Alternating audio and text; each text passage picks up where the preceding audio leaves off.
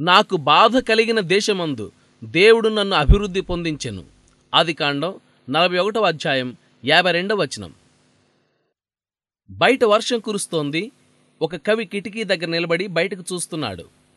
వర్షపు చినుకులు కుండపోతగా పడుతూ భూమి మీద దరువులు వేస్తున్నాయి. అయితే కవి కంటికి కనిపించే వాన చినుకుల కంటే మరెన్నెన్నో ఊహలు అతని మనసులో మెదులుతున్నాయి. తడిసిన నేలలో నుండి పుట్టుకొచ్చే వేల కొద్దీ పూలని అవి వికసించి ఆ ప్రదేశాన్నంతటిని రంగులతోనూ సువాసనతోనూ నింపడం అతడు చూస్తున్నాడు. అతని పెదవులపై ఒక పాట ఉదయించింది.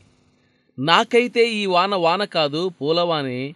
పడుతున్న ప్రతి చినుకులో కమ్ముతున్న ప్రతి మబ్బులో కొండల్ని కప్పే పూల పయ్యదనే చూశాను. ధారగా పడుతున్న గులాబీలనే చూశాను. దేవుడు శిక్షిస్తున్న కొందరు దేవుని పిల్లలు ఇప్పుడు అంటున్నారేమో దేవా ఈ రాత్రి నా మీద ఇంత వాన కురిపిస్తున్నావు ఎందుకు? శోధనలు నేను భరించగలిగినంతకంటే కష్టమనిపించే వర్షాలు నేను అనుకున్నవన్నీ తారుమారైపోతుంటే నిరాశలు జల్లుగా నా మీద కురుస్తున్నాయి. ఎడబాటులు వియోగ దుఃఖాలు ఏకధారగా పడుతూ ఆ శ్రమల తీవ్రతకి నా హృదయం కంపించిపోయేలా చేస్తున్నాయి.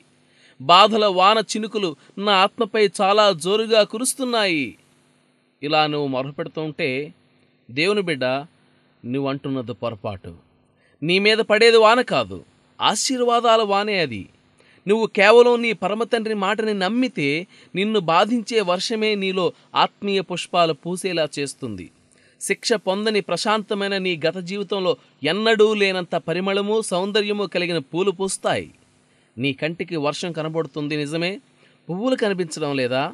శోధనల్లో చిక్కుకొని బాధపడుతున్నావు. కానీ ఆ శ్రమలలో నీ జీవితపు తోటలో వికసిస్తున్న విశ్వాస పుష్పాల కోసం దేవుడు చూస్తున్నాడు. బాధలకు జడిసి దూరంగా పారిపోతావు. నీ బాధల్లో నీలో పెరిగే ఆ సానుభూతి పుష్పాల కోసం దేవుడు చూస్తున్నాడు. తీవ్రమైన వియోగ బాధ వల్ల నీ హృదయం వాడిపోతుంది. కానీ ఆ దుఃఖం నీలో తెచ్చిన లోతైన సమృద్ధి జీవాన్ని దేవుడు చూస్తున్నాడు. నీ మీద కురిసేవి కడగండ్లు కావు. వాత్సల్యం ప్రేమ దయా సహనం ఇంకా ఆత్మకు సంబంధించిన ధన్యకరమైన వేల కొద్దీ పూలు వానలా కురుస్తున్నాయి.